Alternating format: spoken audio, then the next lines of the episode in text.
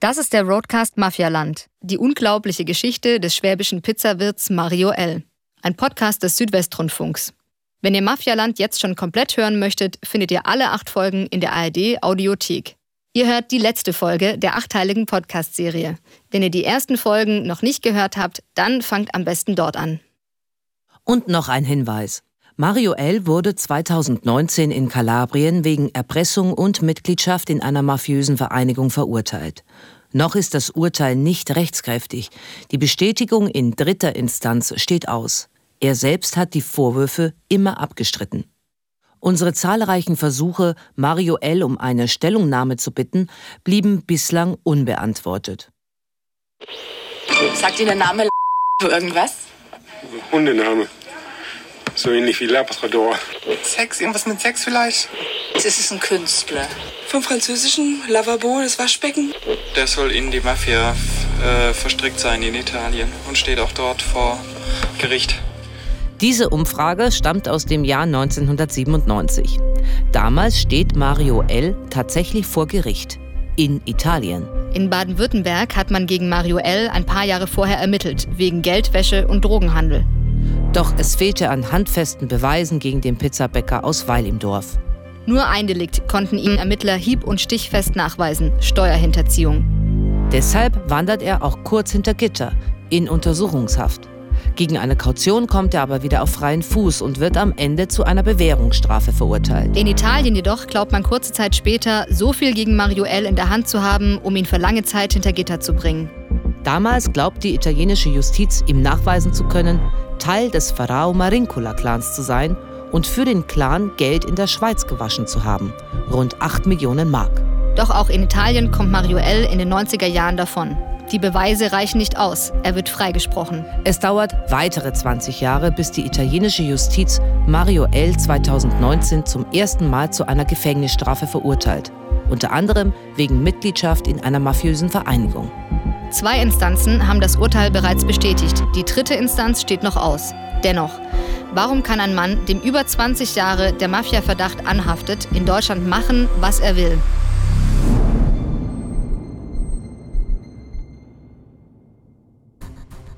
Für uns als Journalisten war es immer klar, dass er eine hochrangige Rolle spielte. In internen Berichten von Ermittlern taucht Mario L. immer wieder als zentrale Figur auf. Offenbar ist der vom kleinen Mafioso quasi fast ungestört durch mehrere Level gegangen mhm. und wurde dann so ein bedeutender Mafioso. Ne? Mutmaßlich verantwortlich für die finanziellen Aspekte der Drangheta in Deutschland. Über Jahre haftet der Mafia-Verdacht an ihm und immer wieder wird gegen Mario L. ermittelt.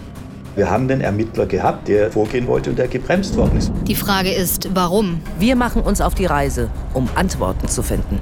Von Baden-Württemberg, dass das schon ein Geschmäckle hat. Bis ins 1700 Kilometer entfernte Kalabrien. Sto lavorando per una televisione tedesca. Das ist der Roadcast Mafialand. Die unglaubliche Geschichte des schwäbischen Pizzawirts Mario L. Ein Podcast des Südwestrundfunks. Folge 8 Super Mario L.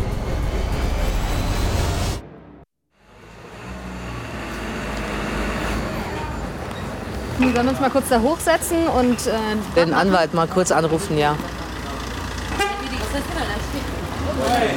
Wir sind in Mandatorico, dem Bergdorf in Kalabrien, aus dem Mario L. stammt.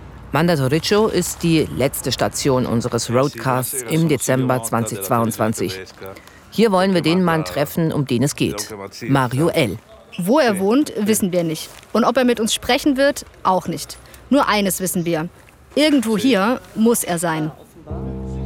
Ein Freund von ihm hat uns gesagt, dass er im Hausarrest sitzt und angeblich vor lauter Langeweile die Wäsche bügelt. Ja, da muss er doch eigentlich Zeit haben, mit uns zu sprechen über die Mafia-Vorwürfe gegen ihn. Im Dorf selbst kennen zwar ein paar Leute den Mario, aber sie wollen nicht rausrücken, wo wir ihn finden. Mit seiner Schwester haben wir auch gesprochen. Auch sie hat uns nicht verraten, wo er steckt. Unsere letzte Hoffnung ist der Anwalt von Mario L., weil der könnte tatsächlich ein Treffen einfädeln. Über Umwege haben wir da seine Telefonnummer bekommen und jetzt ruft unser Übersetzer Silvio diesen Anwalt an. Sto lavorando per una televisione tedesca eh, con due giornaliste. Eh, was möchtet ihr genau wissen? Ist jetzt der Anwalt dran? Ja. Kann man mit Mario sprechen? Allora, innanzitutto è possibile parlare direttamente con lui o... Capito. Ähm, also, das ist nicht möglich. Da ist sie dahin, die Hoffnung, Mario L. zu treffen. Aber Wenigstens bestätigt uns der Anwalt von Mario L., dass sein Mandant im Hausarrest sitzt. Wo, das verrät er uns nicht. Aber er betont eins direkt. Sein Mandant wird nicht mit uns sprechen. Keine Chance. Selbst wenn wir ihn finden würden. Sprich, uns wird ziemlich deutlich gemacht, Mädels, macht euch vom Acker und zwar zackig. Aber dann keimt doch wieder etwas Hoffnung in uns. Okay. Grazie mille per la disponibilità. Buonasera, buonasera. Ich bin total gespannt. Also ist bereit äh, zu sprechen? Ja, der Anwalt oder Mario? Es gibt einen zweiten Anwalt. Sind zu zweit. das? Okay. Das muss er natürlich auch mit den Kollegen dann besprechen. Aber er meinte Ja. im Grunde dürfte das kein Problem sein. Eigentlich haben die auch Interesse. Mhm. Nur am 18. Februar ist diese nächste Audienz. Ja. Und davor äh, Ist das nicht gut? ist das nicht gut. Hier geht es um diese Beschlagnahmung von dem Ort hier, von, Ja. den, von, den, äh, Von dem Campingplatz. von dem Campingplatz. Und es wird äh, vermutet, dass er diese Anlage hier ohne Genehmigung mit Schwarzgelder äh, äh, gebaut hat. Er ist angeklagt wegen der Sache, dass er ähm, keine Steuern in äh, Deutschland bezahlt hat. Und er meinte, das ist absolut, das stimmt überhaupt nicht. Äh, Wir können das alles belegen. Es gibt äh, Überweisungen, wir Ja. können das alles äh, demonstrieren und so. Wir sind so verblieben, dass ich ihn nächste Woche noch mal anrufe. Aber schon wieder Steuerhinterziehung, ne?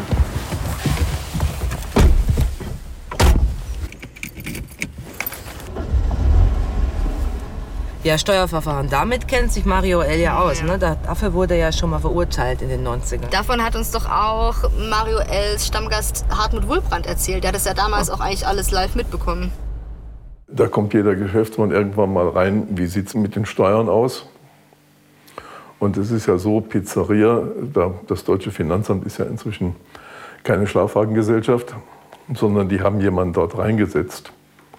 Und der hat dann Strichliste gemacht. Und dann haben sie natürlich bei der Metro den Einkauf gegengerechnet. Und der hat festgestellt, dass der Mario, erfolgreich wie er war, seine Tische zwei bis dreimal am Tag verkauft hat. Und dann stimmte natürlich das Ganze nicht überein. Aber das kann man ja nun so oder so als Vergehen sehen. Und das ist eine Sache, da hängen, glaube ich, bei uns viele mit, drin. Mit Tische zwei bis dreimal am Tag verkauft, meint Hartmut Wohlbrand, dass einfach jeden Abend mehr Umsatz gemacht wurde, als beim Finanzamt angegeben. Steuervergehen, ne? das ist halt immer so ein, hm, das macht doch jeder und das wird immer irgendwie verharmlost. Aber es ist ja schon krass, was da eigentlich alles zusammenkommt. Also das Bundesministerium für Finanzen gibt ja jedes Jahr so einen Bericht raus. Mhm. Und 2021 gab es 50.000 Strafverfahren deshalb. Und hinterzogene Steuern waren, halte ich fest, 2,2 Milliarden Euro. Steht alles in dem Bericht hier. 2,2 Milliarden Euro. Ey, was man damit alles anstellen könnte, ne? für Bildung oder weiß ich nicht. Ein Schüler kostet momentan den Staat im Schnitt pro Jahr 8.500 Euro. Und wenn man das mal auf die 2,2 Milliarden verteilt, kommt man auf schlappe 258.000 Schulplätze, die man damit finanzieren könnte. Muss man sich mal eingeben, ja? Ja, Mario L., der musste doch in den 90ern 1,3 Millionen Mark Steuern nachzahlen. Wenn Mhm, du das mal umrechnest, Inflations- und Kaufkraft bereinigt und so weiter, dann wären es heute ja immer noch mehr als eine Million Euro. Ja, und dafür hat er dann 21 Monate auf Bewährung bekommen. Und 250.000 Mark Geldstrafe. Und noch ein Detail, ja, das wurde noch eine Kaution geleistet von Mhm. 2 Millionen Mark, damit er aus der Untersuchungshaft rauskommt.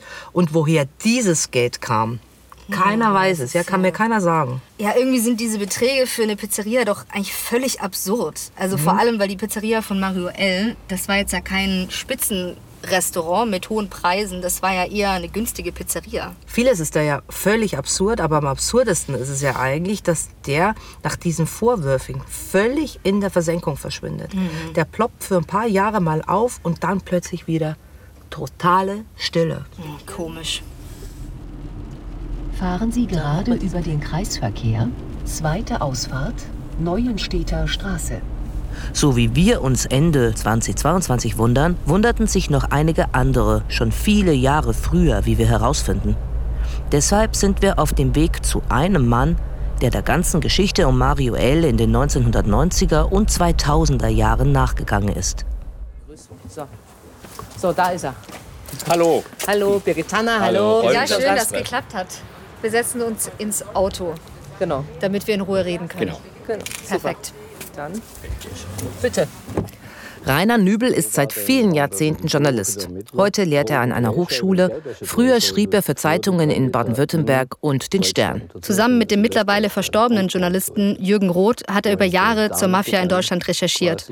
Und als gebürtiger Schwabe hat er vor allem einen immer im Fokus, Mario L. Für uns als Journalist, zumindest für die Kollegen, die genauso wie ich dran waren, war es immer klar, dass er eine hochrangige Rolle spielte. Die Ermittler sowohl in Rom, die wir besucht haben, als auch in Catanzaro haben immer bestätigt, dass er eine große Rolle einnimmt, zumal nach der Verurteilung von Giuseppe Farao, dem Clan-Chef, soll er, so hieß es immer in Italien von den Ermittlern, die zweithöchste Position eingenommen haben. Und dann bekam ich ähm, unter anderem, das sage ich auch wieder wirklich offen, von Jürgen Roth äh, irgendwann mal im Laufe der Jahre ein Dossier des Bundeskriminalamts, ähm, das in Absprache mit den italienischen Ermittlern zu Drangheta äh, produziert worden war.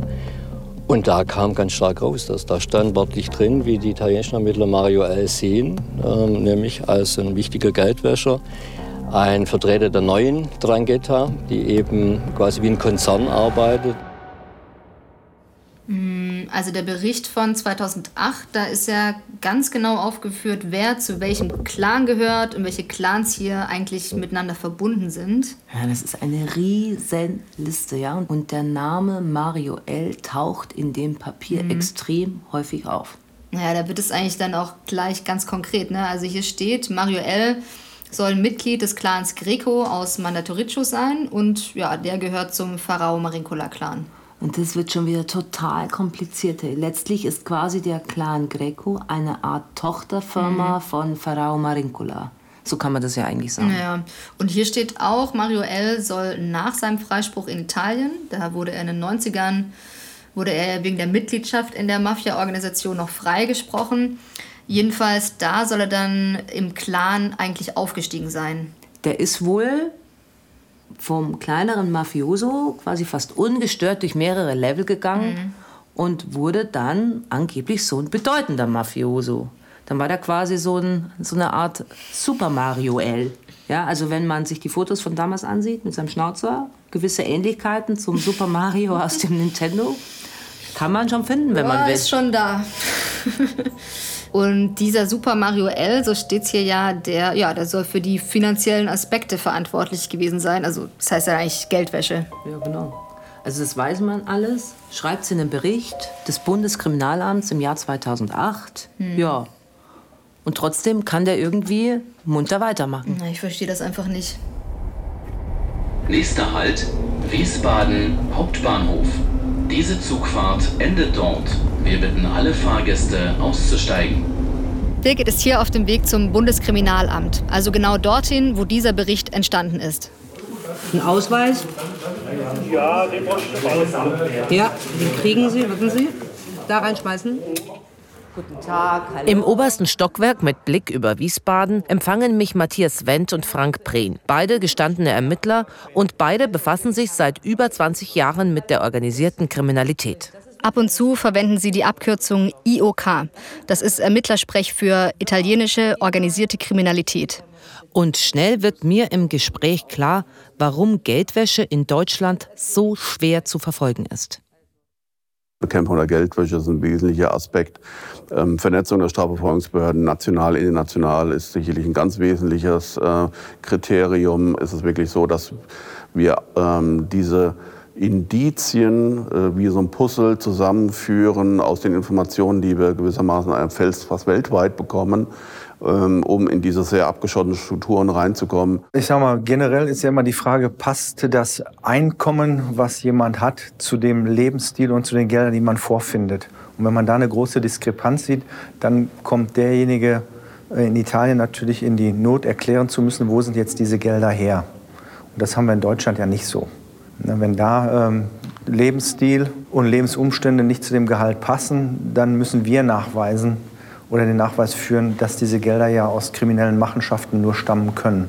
Und das ist teilweise ja mitunter sehr schwierig. Das ist dann in Italien durch die Maßnahmen schon leichter. Ja, heißt ja eigentlich im Klartext, also im Grunde kann man in Deutschland bei Geldwäsche gar nicht so viel machen. Nee, man müsste genau nachweisen, dass Gelder, die jetzt für den Kauf einer Immobilie sind zum Beispiel, aus Drogengeschäften stammen. Mhm. Aber wie weist man das halt nach? Da wird ja keine Rechnung gestellt. Ja.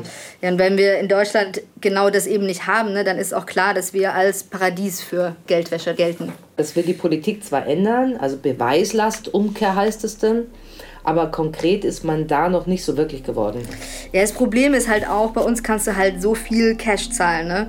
Also mhm. Immobilien jetzt zwar vielleicht nicht mehr, aber sonst gibt es ja keine Bargeldobergrenze. Nee. Es gibt zwar eine Meldepflicht, aber alles, was über 10.000 Euro geht, ne, musst du eigentlich bei Notaren und Autohändlern melden. Genau, 10.000 Euro Cash. Aber das macht ja keiner oder machen viele nicht wahrscheinlich. Andere EU-Länder sind da ja eigentlich viel weiter. Ne? Da kann man bar überhaupt nicht mehr so viel bezahlen. Ne? In Spanien nur bis zweieinhalbtausend Euro. Mhm. Italien darfst du nur bis 1000 Euro in Bar bezahlen und Griechenland die haben sogar die Bargeldobergrenze bei 500 Euro. Mhm. Ja, und die Banken, die haben doch eigentlich auch eine Meldepflicht bei so hohen Transaktionen, oder?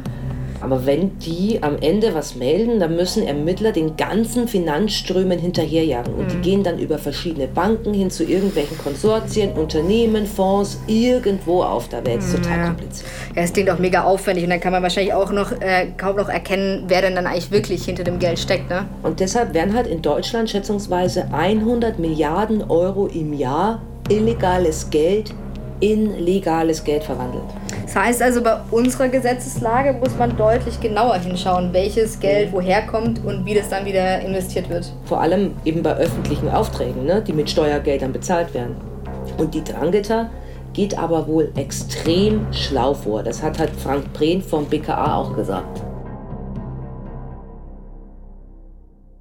Also generell kann man, glaube ich, sagen, dass äh, die Organisation so weit fortgeschritten ist, dass die auch sehr strategisch denken, nichts dem Zufall überlassen und wenn Entscheidungen getroffen werden bezüglich äh, Standorten, wo man vertreten sein möchte als kriminelle Organisation oder ähm, Wirtschaftsbereiche oder sonstige Deliktsfelder, wo man vertreten ist, dass es halt auf fundierten Überlegungen basiert und nicht äh, so quasi mal ein Schnellschuss ist. Das überlegt man sich schon sehr gut alles. Dann muss man sich auch immer weiter bewusst sein, dass man in äh, Politik, Administration auch ein Problembewusstsein haben muss und aufpassen muss, mit wem hat man zu tun, ist das sinnvoll oder nicht.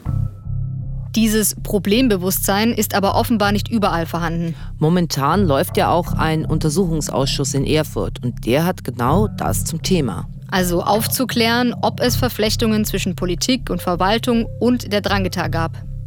Darüber hat ja Petra Reski auch in einem ihrer Bücher ausführlich geschrieben. Und wir haben uns auch ganz, ganz lange mit ihr darüber unterhalten.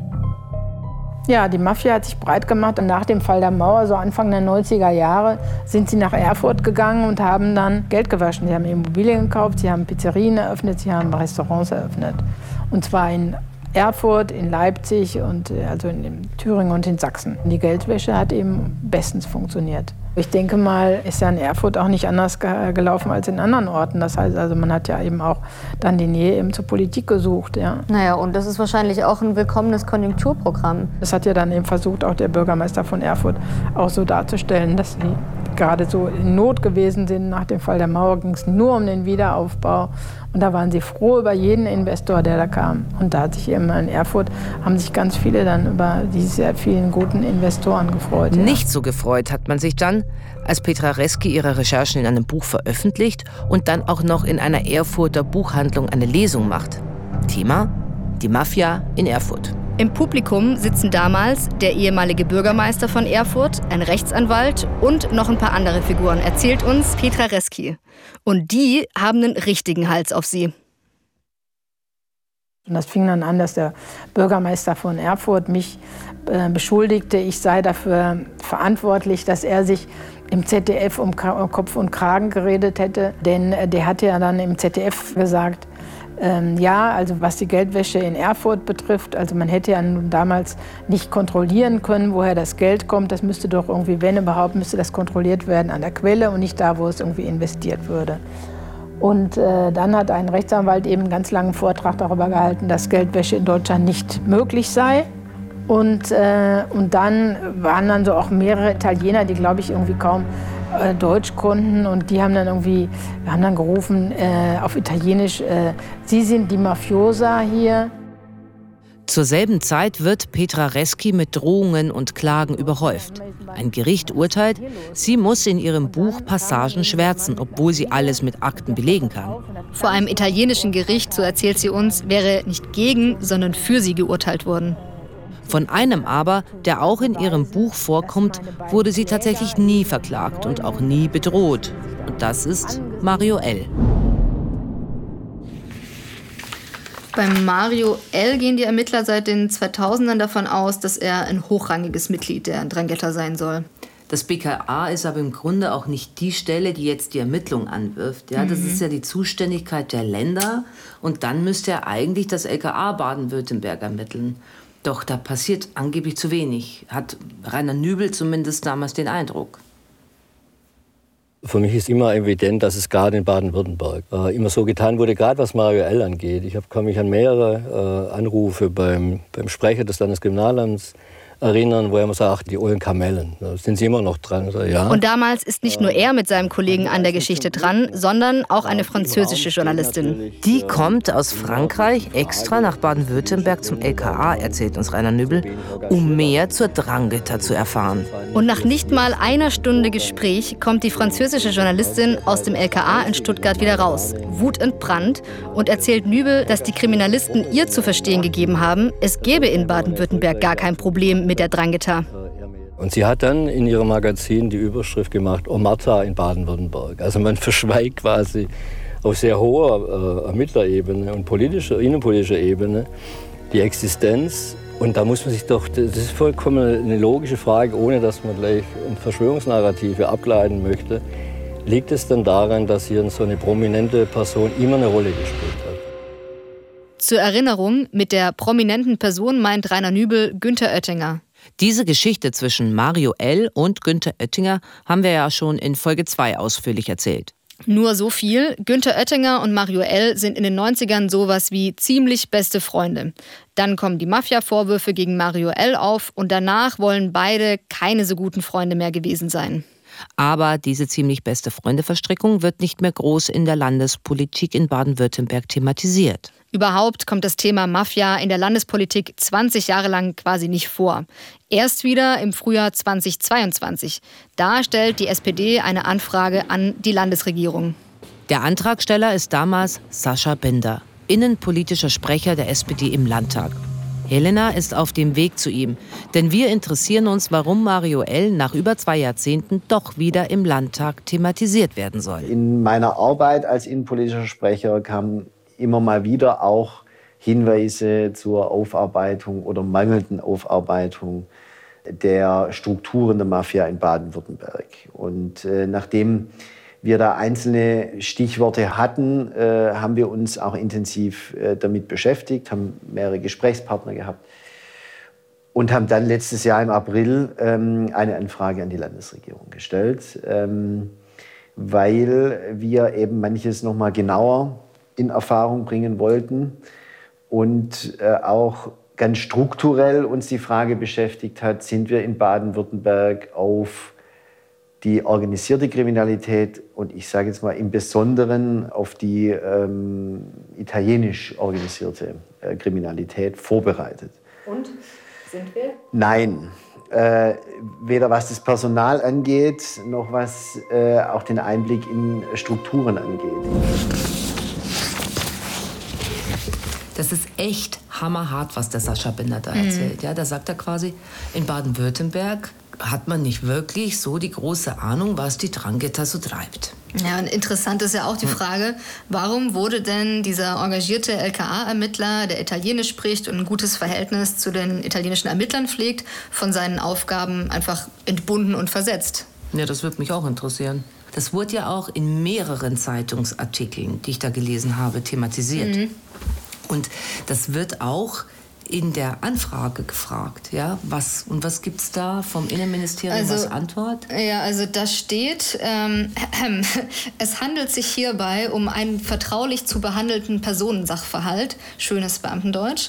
Dann wird noch was über Persönlichkeitsrechte des Polizeibeamten geschrieben und dass die Auskünfte eben in einem gesonderten Antwortteil erteilt werden. Und zwar VS nur für den Dienstgebrauch. Also Obergehan. Verstehen kann es eigentlich niemand. Der galt als unheimlich versiert und engagiert und dann ist er plötzlich einfach weg. Das hat uns ja auch äh, Theresa Reinhold erzählt, ne? also dass sie den Eindruck hatte, der wurde einfach kaltgestellt. Und auch Rainer Nübel hat sich gewundert. Ja, äh, ganz viele, mit denen wir gesprochen haben, die haben gesagt, das wundert uns total. Letztlich ist man ja hier oft ausgewichen. Ja, also die SPD, die fragt ja in dieser Anfrage ganz konkret, ne? also welche Ermittlungen mit welchen Ergebnissen gegen Mario L. eingeleitet wurden und ja, wenn keine Ermittlungen gemacht wurden, warum eigentlich nicht? Ja. Dann äh, verweist man auf eine Antwort zu einer anderen Frage. Also das steht irgendwie im Sachzusammenhang. Also umständlicher geht's nicht mehr. Nee. Ich komme überhaupt nicht mit in den Bericht. Ja, also die. Antwort, die kannst du echt tausendmal lesen, aber im Grunde wird gesagt, wenn es Ermittlungen gäbe, würde man nichts sagen, weil man sonst die Ermittlungen gefährden würde. Aha, und da ist auch einiges im Konjunktiv, ne? Ja. Und da wird auch fast nie eine konkrete Frage mit einer konkreten Antwort Nee. beantwortet, sondern es wird immer verwiesen und zusammengefasst etc. Und schauen Sie hier nochmal nach oben, irgendwie völlig kompliziert. Ja, echt so richtige Verschleierungstaktik. Ist es eine gewöhnliche Art, solche Anfragen zu, zu beantworten oder war das ungewöhnlich? Ähm, ja, sind Sie schlau daraus geworden? Also meine Erfahrungen äh, zeigen auch in Bezug auf andere Anfragen, sobald die Landesregierung mehrere Fragen in ihrer Antwort zusammenfasst, wie das ja in dieser Anfrage an mehreren Stellen der Fall ist, dann ist es nicht unbedingt ein Bekenntnis zur Transparenz. Ich glaube, das bringt auf den Punkt und ein solches Gefühl darf in Baden-Württemberg, egal bei welchem sicherheitsrelevanten Thema, nicht entstehen. Ich will mich mal so ausdrücken, die Summe ist eigentlich das, was bei einem Schwaben den Gedanken übrig lässt, dass das schon ein Geschmäckle hat. Die Frage ist hier aber, mit was will man hier nicht mit der Sprache rausrücken? Naja, es gibt ja nur zwei Möglichkeiten. Entweder man hat keine Ergebnisse vorzuweisen und dann würde man quasi zugeben, dass man bei den Ermittlungen versagt hat. Oder es gibt Ergebnisse, aber die will man aus irgendeinem Grund lieber nicht öffentlich machen. Hm, ja, das können wir jetzt wohl nicht abschließend klären. Einen anderen losen Faden in dieser Geschichte, der ebenso verworren scheint, beschäftigt uns aber weiterhin. Hatten Mario L. und Günther Oettinger eigentlich, wie sie angeben, wirklich keinen Kontakt mehr seit dem Untersuchungsausschuss? Ja, diese Frage stellen wir jetzt aber lieber mal zwei anderen, die in der Thematik Mario L., Drangheta und Baden-Württemberg viel tiefer drinstecken als wir. Nach unseren ersten Interviews Ende 2022 treffen wir Rainer Nübel und Sandro Mattioli nochmal, diesmal online. Kurz vorher hat nämlich ein Kollege vom SWR Günther Oettinger gefragt, wann er das letzte Mal Kontakt zu Mario L. hatte. Und Oettinger ließ uns wissen, dass das etwa 2001 war, zufällig in der Fußgängerzone. Denke ich mal, irgendwann. Ich fände es überraschend, wenn das so stimmen würde. Denn es gab einen Geburtstag in Stuttgart eines italienischen Gastwirts, bei dem sowohl nachweislich Mario L. zu Gast war, als auch Günter Oettinger. Dieser Geburtstag war im Mai 2009 und bei diesem Geburtstag ähm, existieren Fotos, die sowohl Mario L. wie auch Günther Oettinger beim Ankommen auf diesem Fest zeigen, im Abstand von einer Stunde. Es kann natürlich sein, dass jemand nur kurz geblieben ist, aber das halte ich für nicht wahrscheinlich, weil es sich um eine relativ späte Ankunftszeit handelt, sodass man da eigentlich nicht für 15 Minuten hinfährt. Sandro Mattioli hält die Fotos vor seine Webcam. Ganz klar zu erkennen, Mario L. und auch Günther Oettinger. Die Fotos sehen aus, als stammen sie von Überwachungskameras. Und dieser Mann, bei dem Mario L. und Günther Oettinger hier zu Gast sind, der taucht auch in den internen Akten des BKA auf. Und da steht dann expressis verbis drin, dass dieser italienische Gastronom der da eben im Mai 2009 seinen Geburtstag gefeiert hat in Stuttgart, dass das ein Vertrauter von Mario L. sei. Also, Günther Oettinger, damals Ministerpräsident von Baden-Württemberg. Höchstes Amt auf Landesebene. Springt auf einer Party von einem Mann rum, der in Verdacht steht, was mit der Mafia zu tun zu haben. Ich glaube, es hakt. Und dann kommt noch Mario L. dazu. Also da kann sich ehrlich gesagt auch kein normal denkender Mensch mehr jetzt mit Zufall oder habe ich nicht gewusst rausreden. Ja, es stimmt halt einfach nicht, dass die nie wieder Kontakt gehabt haben. Ja. Rainer Nübel hat ja Günther Oettinger damals ja auch gefragt und der hat auch bei ihm betont, dass er Mario L. nie wieder getroffen mhm. hat. Und dann passierten im Oktober 2009 zwei Dinge, die die bemerkenswert waren. Zum einen bekam ich die Information aus sehr verlässlicher Quelle, dass Günter Oettinger am 24. Oktober an einem Samstag zusammen mit einem sehr, sehr guten Freund nach Bari fliegen werde, um Mario L. zu treffen. Bari ist eine Stadt in Apulien, im Absatz des italienischen Stiefes, ungefähr drei Autostunden von Mandatoriccio entfernt.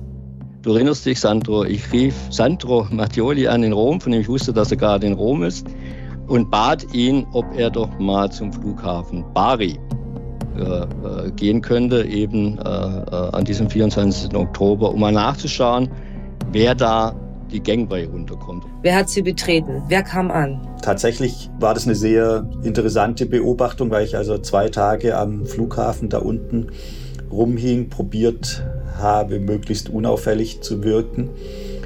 Und ähm, bevor dieser Flug ankam, standen zwei, zwei Herren im Anzug ähnlich unmotiviert wie ich rum und haben die ganze Szenerie beobachtet, sodass ich mich fragte, ob das jetzt ein Vorabtrupp von Mario L. ist oder nicht. Ich weiß es bis heute nicht, aber es war irgendwie auffällig. Es war am zweiten Tag, dass jemand gekommen ist. Also ich habe eigentlich nicht mehr damit gerechnet, dass sich da jetzt noch was tut. Und dann war auch, das war ein Flug aus Stuttgart, der ist dann schon abgefertigt gewesen und es kam niemand mehr. Und ich dachte, oh, jetzt ist aber eine ganz blöde Situation, weil im Endeffekt niemand gekommen ist, aber dann so in quasi als aller, allerletzte Fluggäste kam eben ein Mann, der zum Freundeskreis von Günter Oettinger gehört, mit seiner Frau und einem Kind an. Und ich habe die dann tatsächlich begleitet, wie sie aus dem Flughafen rausgingen. Und da stand dann Mario L. und hat sie freundlich begrüßt, umarmt. Es war eine sehr freundschaftliche Verbindung. Zu dem Zeitpunkt kam die Nachricht, Günter Oettinger wird von äh, damaligen CDU-Chefin, Bundeskanzlerin Angela Merkel in Absprache mit der FDP zum neuen EU-Kommissar nominiert. Das heißt, am Vorabend dieses Tages eine, eine bemerkenswerte Koinzidenz der Ereignisse quasi am Vorabend dieses äh, 24. Oktober fiel diese Entscheidung im Kabinett offensichtlich. Kommuniziert wurde sie am 24., also an diesem Samstag. Und Günter Enninger gab dann, da war ich selber noch dabei, mittags gegen 13, 14 Uhr dazu eine spontane Pressekonferenz in Stuttgart. Das heißt, an dem Tag, an dem eben der Freund von Günter Oettinger nachweislich äh, Mario L. getroffen hat, wurde bekannt, dass Günter Oettinger äh, zum EU-Kommissar nominiert worden ist und war dann in Stuttgart. Deshalb müsste man ihn fragen, ob er an diesem Tag eigentlich vorgehabt hatte, nach Bari zu fliegen, um Mario L. zu treffen. So, sehr geehrte Damen und Herren. Wir fragen nach und setzen dafür ein ordentliches Anschreiben mit unseren Fragen auf. Wir wollen wissen, ob Günther Oettinger bei diesem Geburtstag war und wenn ja, in welcher Funktion er dort war. Schließlich war er zu diesem Zeitpunkt Ministerpräsident von Baden-Württemberg. Und wir wollen wissen, ob er dort Mario L. getroffen hat und auch wenig später eine Reise nach Kalabrien geplant hat. Mit freundlichen Grüßen. Und zu unserer Überraschung folgt die Antwort auch ziemlich schnell. Schon zwei Tage nach unserer Mail an Günter Oettinger meldet er sich bei uns und will sein Statement nicht schriftlich, sondern mündlich abgeben. Also Sie haben da von Begebenheiten gesprochen, erste Begebenheiten 0, wann war das, ne? 09, ne? Genau. Das dürfte im ja. Mai 2009 gewesen Hier sein. Hier geht es um die besagte Geburtstagsfeier eines Stuttgarter Gastronoms. Zunächst der Gastronom ist ein sicher seit Jahrzehnten in Stuttgart tätiger äh, Gastronom, mit verschiedenen Lokalitäten, in die man in der Innenstadt, wenn man irgendwo Business Lunch macht, gerne geht, so auch ich. Ich muss sagen, bei, bei, bei dem war ich so dreimal im Jahr vielleicht. Mhm. Ja. Und dass ich da auf dem Fernsehturm in diesem von damals von ihm wohl geführten Restaurant gewesen äh, bin, halte ich für naheliegend. Mhm. Aber, aber dass ich dort Herrn gesehen, getroffen oder gar gesprochen hätte, kann ich ausschließen. Das können Sie ausschließen. Kann ich ausschließen, ja. Gut, es gibt. Es ist, ja, es ist ja ganz spannend. Sie erwähnen, es gäbe Bilder von ihm und Bilder von mir, Mhm. aber keine gemeinsamen Bilder. Genau, es gibt, also es ist einfach ein, ist ja mit Zeitstempel versehen, die Bilder. Und die belegen eben, dass sie in einem ziemlich kurzen Zeitraum nacheinander auf die gleiche Veranstaltung gegangen sind. Und wir kennen ja beide auch die Räumlichkeiten des Fernsehturms. Das ist jetzt ja schon auch eher begrenzt. Also die Wahrscheinlichkeit, sich dort über den Weg zu laufen, ist jetzt nicht gerade gering. Aber ich bin, bin ich nicht. Und wenn wäre es nicht strafbar gewesen, Da hat Günter Oettinger recht. Strafbar wäre es nicht, als Ministerpräsident einen mutmaßlichen Mafioso zu treffen. Komisch schon. Und er beruft sich darauf, dass Mario L. zu diesem Zeitpunkt auch nicht verurteilt war. Überhaupt ist er wahrscheinlich sowieso nur eine Stunde auf dem Geburtstag gewesen. Und wenn er Mario L. dort getroffen hätte, dann auch nicht bewusst, sagt er. Weitere Treffen gab es nicht. Und auch Reisen nach Kalabrien hat Günther Oettinger nicht geplant.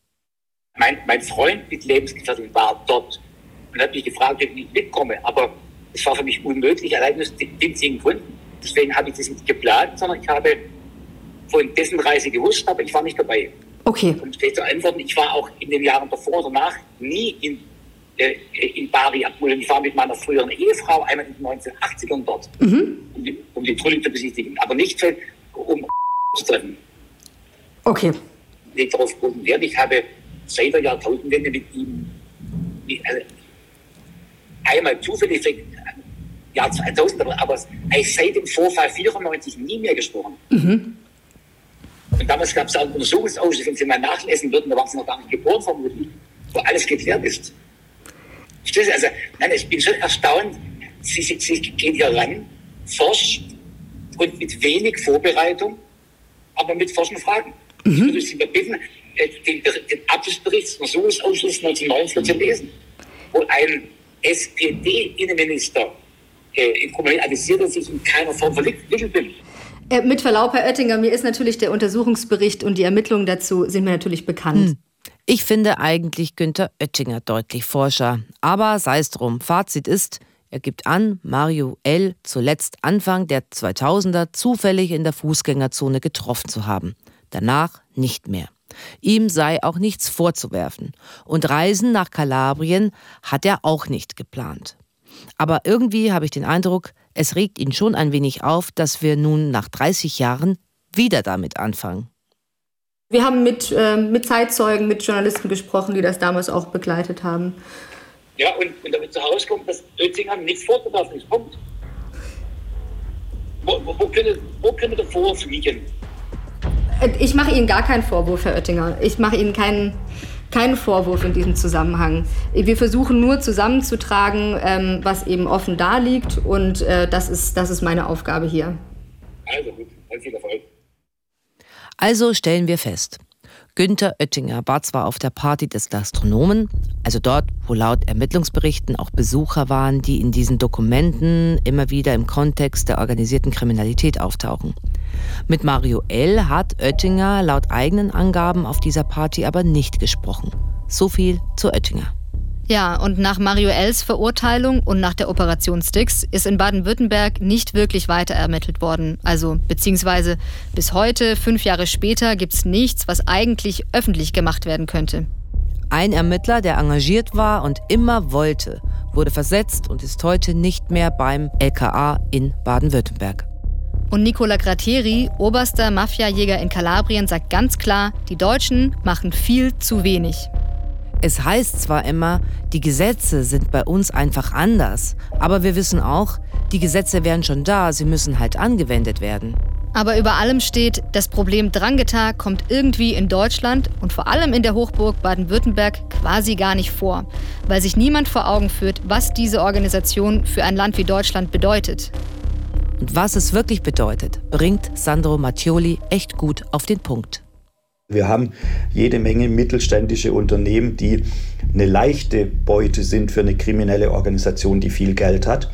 Und das heißt jetzt gar nicht, dass das nach außen sichtbar werden muss, sondern wir haben aus Erfahrungen, die wir in Italien beobachten mussten, gelernt, dass mafiöses Kapital auf lange Sicht die Wirtschaft unterhöhlt und destabilisiert. Und das ist für ein, für ein Bundesland wie Baden-Württemberg, was extrem vom, von der mittelständischen Industrie abhängt, eine extrem große Gefahr. Und nicht nur für Unternehmen ist die Drangheta eine Gefahr. Nee, Nicola Crateri hat ja ganz deutlich gesagt, die Mafia unterwandert unsere Demokratie. Und das Schlimme ist, man kennt ja viele ihrer Mitglieder, weiß genau, was sie treiben und trotzdem geht man gegen sie in Baden-Württemberg und auch im Rest Deutschlands zu wenig vor, meint Sandro Maccioli. Das sind ja keine Menschen, von denen noch nie jemand gehört hat, sondern man kennt die, wie Mario L., der war seit 25 Jahren schon als, als mutmaßlicher Mafioso und jetzt eben als Mafioso bekannt. Das ist die Frage, die sich mir stellt. Warum interessiert es so im Grunde niemanden? Ich beobachte in meinem Umfeld sogar, dass es immer mehr Aktivitäten gibt. Die sind auch aktenkundig. Das ist jetzt keine Fantasie, sondern das sind Akten, die in Italien vorliegen, die in Deutschland vorliegen, die in Baden-Württemberg vorliegen, die bei den Polizeien vorliegen. Und man tut nichts dagegen. Und zu sagen, wir haben nicht die Gesetze, das reicht nicht, weil wir haben einen Ermittler gehabt, der die Gesetze anwenden wollte und vorgehen wollte und der gebremst worden ist. Und die Frage ist, warum? Diese Frage haben wir so ziemlich allen gestellt. Warum? Eine ganz befriedigende Antwort haben wir nirgends bekommen. Nee, in Baden-Württemberg, so sagt man uns jedenfalls, haben die Behörden die Drangheta im Blick. Man verfolgt die Aktivitäten sehr aufmerksam was immer das heißt. Fakt ist, vor kurzem wurde jemand tatsächlich wegen Mitgliedschaft in einer mafiösen Vereinigung verurteilt. Das war in Konstanz. Das zeigt, es geht. Die Strafen dafür sind aber marginal. Und irgendwann werden solche Mitgliedschaften aus dem Strafregister auch einfach wieder gestrichen. Das heißt, Mitgliedschaft in der Mafia verjährt in Deutschland. Was total absurd ist. Denn wer einmal mitmacht, ist drin und kommt so schnell nicht wieder raus. Einmal Mafia, Immer Mafia. Eine Lösung wäre halt, man muss der Drangheta ans Geld. Damit tut man den Mafiosi nämlich richtig weh. Und das muss erstmal einfacher gehen.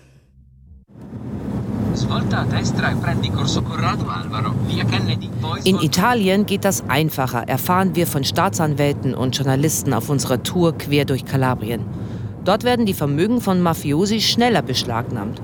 Und so können die Kriminellen damit keine weiteren Gewinne mehr einfahren.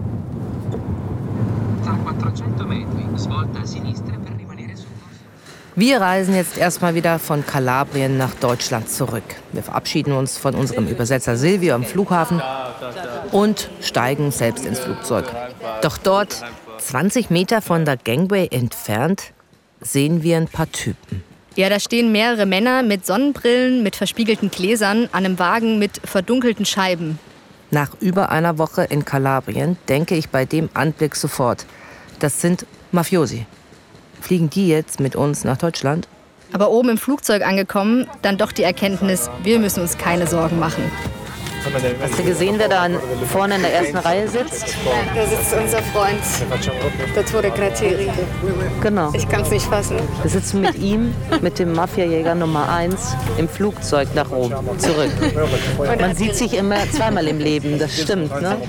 Die bulligen Typen am Rollfeld sind Personenschützer. Wir sitzen auf dem bestbewachten Flug nach Hause. Dann kann uns ja nichts mehr passieren.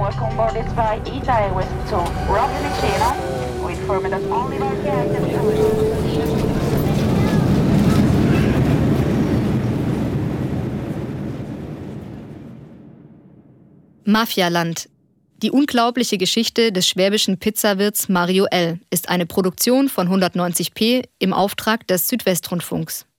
Executive Producer sind Saha Essler und Oliver Miske. Redaktion SWR Stefan Orner und Manuel Dörflinger. Gesamtleitung SWR Carola Oldenkott. Skript und Dramaturgie Helena Piontek und Birgit Tanner.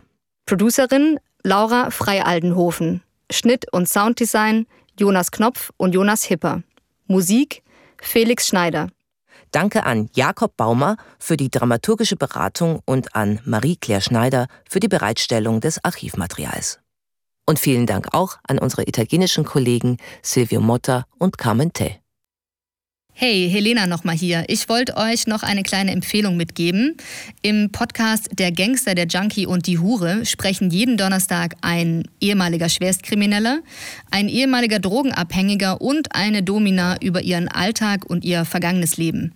In der aktuellen Staffel sprechen sie mit ihren Gästen über ihre Leichen im Keller. Es geht um Drogen, Gewalt, Sex und Kriminalität und, naja, am Ende auch immer ein bisschen um Aufarbeitung und Therapie. Jeden Donnerstag gibt es eine neue Folge Der Gangster, der Junkie und die Hure in der ARD Audiothek, auf swr3.de und überall, wo es Podcasts gibt.